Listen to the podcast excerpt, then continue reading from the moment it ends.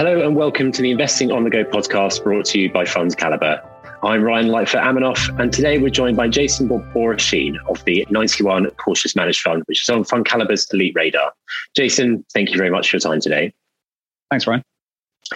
Now, you took on this fund just 18 months ago. Um, there's a lot happened in that time, um, as we well know. So, what sort of changes did you make to the fund, and how have you done at the time?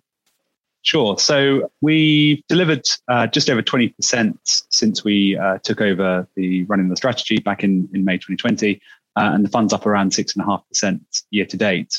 So we took on the fund having run the diversified income fund the, the last nine years at 91. And that's a defensive strategy which has delivered uh, positive returns in, in each year uh, since its inception.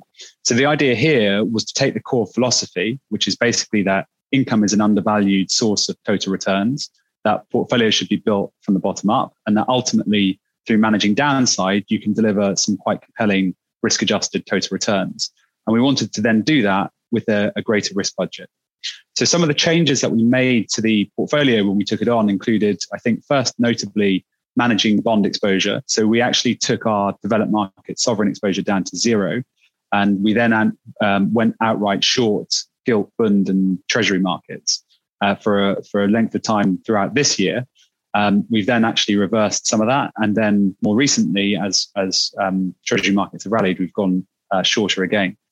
The second change I'd probably note is that we added some credit exposure. Um, and in particular, that was during the second half of 2020 when there was a, a distortion in the pricing of credit markets.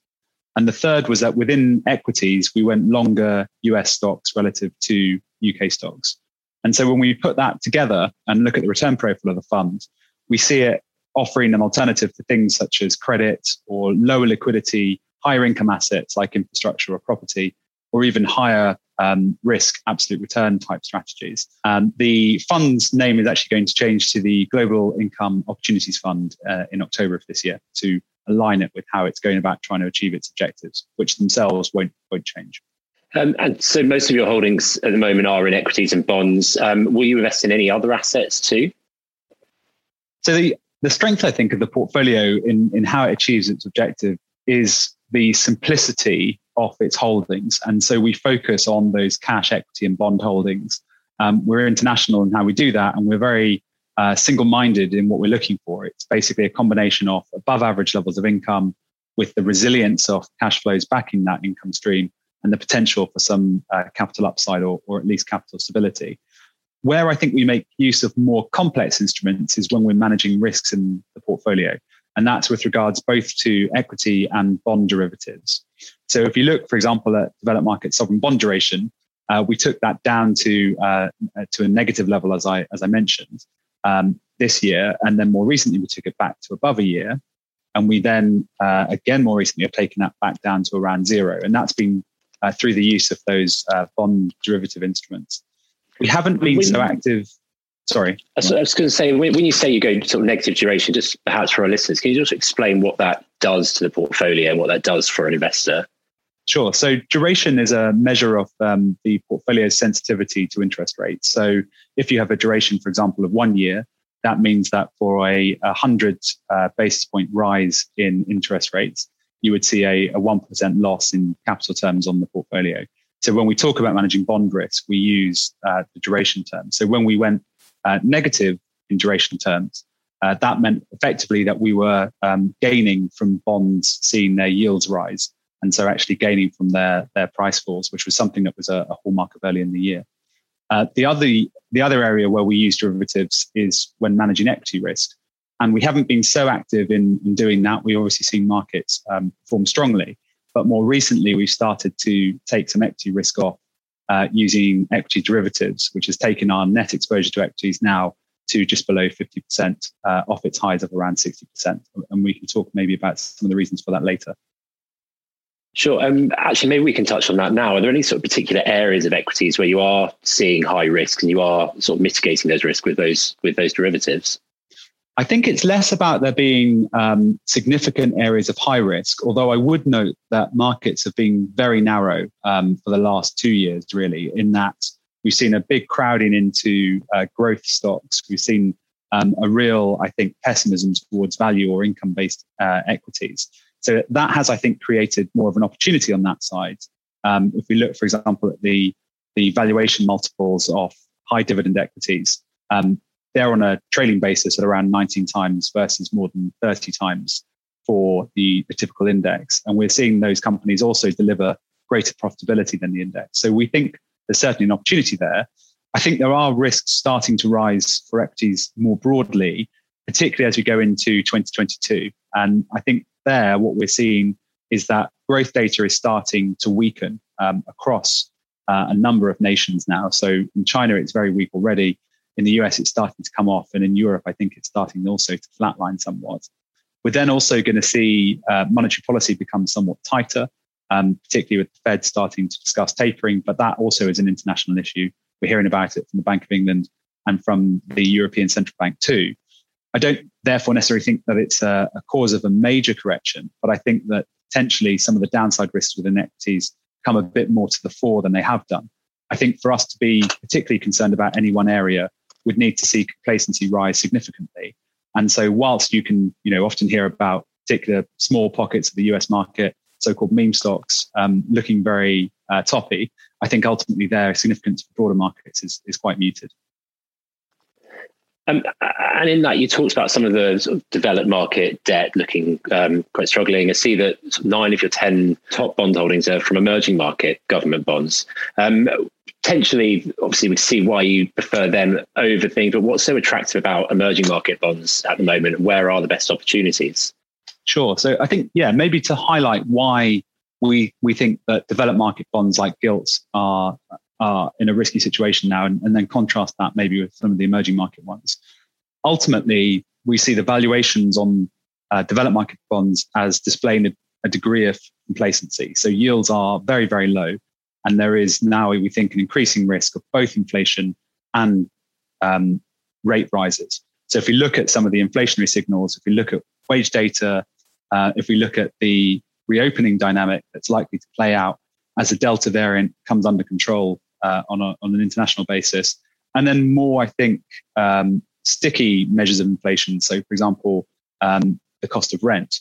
All of those to us signal that inflation could become more of a problem. And that, and that is a uh, typically a, a, negative factor for fixed income markets. So that's why we view um, developed market uh, bonds as a risk. And that's why, as I mentioned earlier, we've been taking down that duration or interest rate sensitivity in the fund and being so active with that. I think the emerging market side of things is more interesting. So, emerging market local currency bonds, that is the debt of uh, emerging countries issued in their own currencies, is one of the few asset classes that's actually offering a high level of, of yields um, relative to its developed market counterparts than it did prior to 2008, prior to the GFC. So it's quite rare in that, that degree of value that's being offered. When you buy those bonds unhedged, that means if you're taking on the currency risk of them, you actually get a risk profile that looks very much like equities. So they're prone to significant bouts of volatility and drawdown. The difference, though, is that when you take out that currency risk, when you actually buy the bonds as single issues, as we do, and then manage the currency risk individually, you actually get a return profile that looks much more like treasuries or gilts in that you have low volatility and low drawdown. And in fact, if you look at the performance of that strategy over the last 10 years, it's performed better than treasuries for less volatility. So by taking out that unrewarded currency risk, you can get quite an attractive potential holding there. And, and as you mentioned, we've got a number of uh, positions in those. So we wouldn't be uh, concentrated in any one economy, but I think a, a, broad range of exposures, currency hedged of low maturity, i.e., buying uh, bonds that don't have long until they mature, um, can actually deliver quite an attractive uh, set of risk return characteristics. Oh, that's interesting. Thank you for that. Um, and moving back to the equity side, what sort of stocks are you liking at the moment? Are there any particular themes you're playing in the portfolio? So the the, the holdings are very income equity based. Um, so the approach that we take is that sort of three uh, criteria mix that I uh, alluded to at the beginning. So it's that blend of dividends, it's how underpinned or how resilient are those yields, and then it's what's the potential capital upside, which is you know focused on valuations.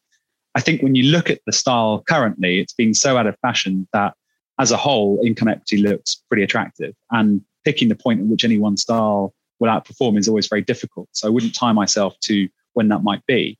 But what I would say is that historically, it's tended to come more to the fore during a market correction. You've tended to see better characteristics when the broader market is falling from, from those dividend stocks. And two areas I think that are particularly compelling now. One would be in financials, uh, US banks in particular, where if you do see rate rises, actually these um, companies tend to benefit from that in terms of how they are uh, profiting from lending and versus deposits that they receive from um, from individuals. The other actually would be within healthcare, where there's been uh, a lot of controversy, a lot of pessimism around how the regulatory environment is going to change under the new administration. That actually is seen so far to be quite benign.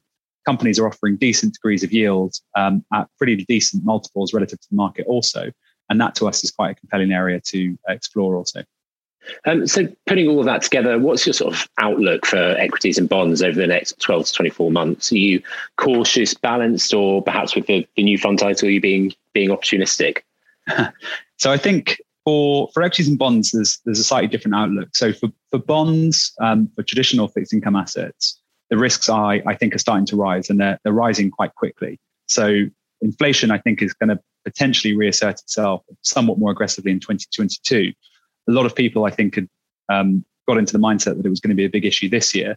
I think next year is actually when more sticky inflation dynamics might come to the fore. And it's in the US when it matters, uh, where it matters the most, really. That drives sort of international inflation dynamics. For equities, I think that in the shorter run, the risks to those are, are actually fairly modest. So, whilst we think that uh, growth data is decelerating, whilst we think that policy is probably going to tighten somewhat, I don't necessarily see that in the imminent future as being a, a cause for a major correction in markets.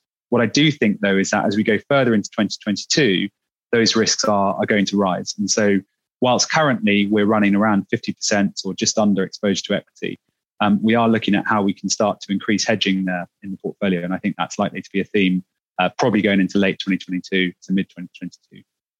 Well, Jason, that's been really interesting. Thank you very much for your time today. Yeah, pleasure. Thank you. And if you'd like to know more about the 91 Cautious Managed Fund, which is on FundCalibre's Elite Radar, please visit our website, fundcalibre.com. And for more from our Investing on the Go podcast, please don't forget to subscribe via your usual channels.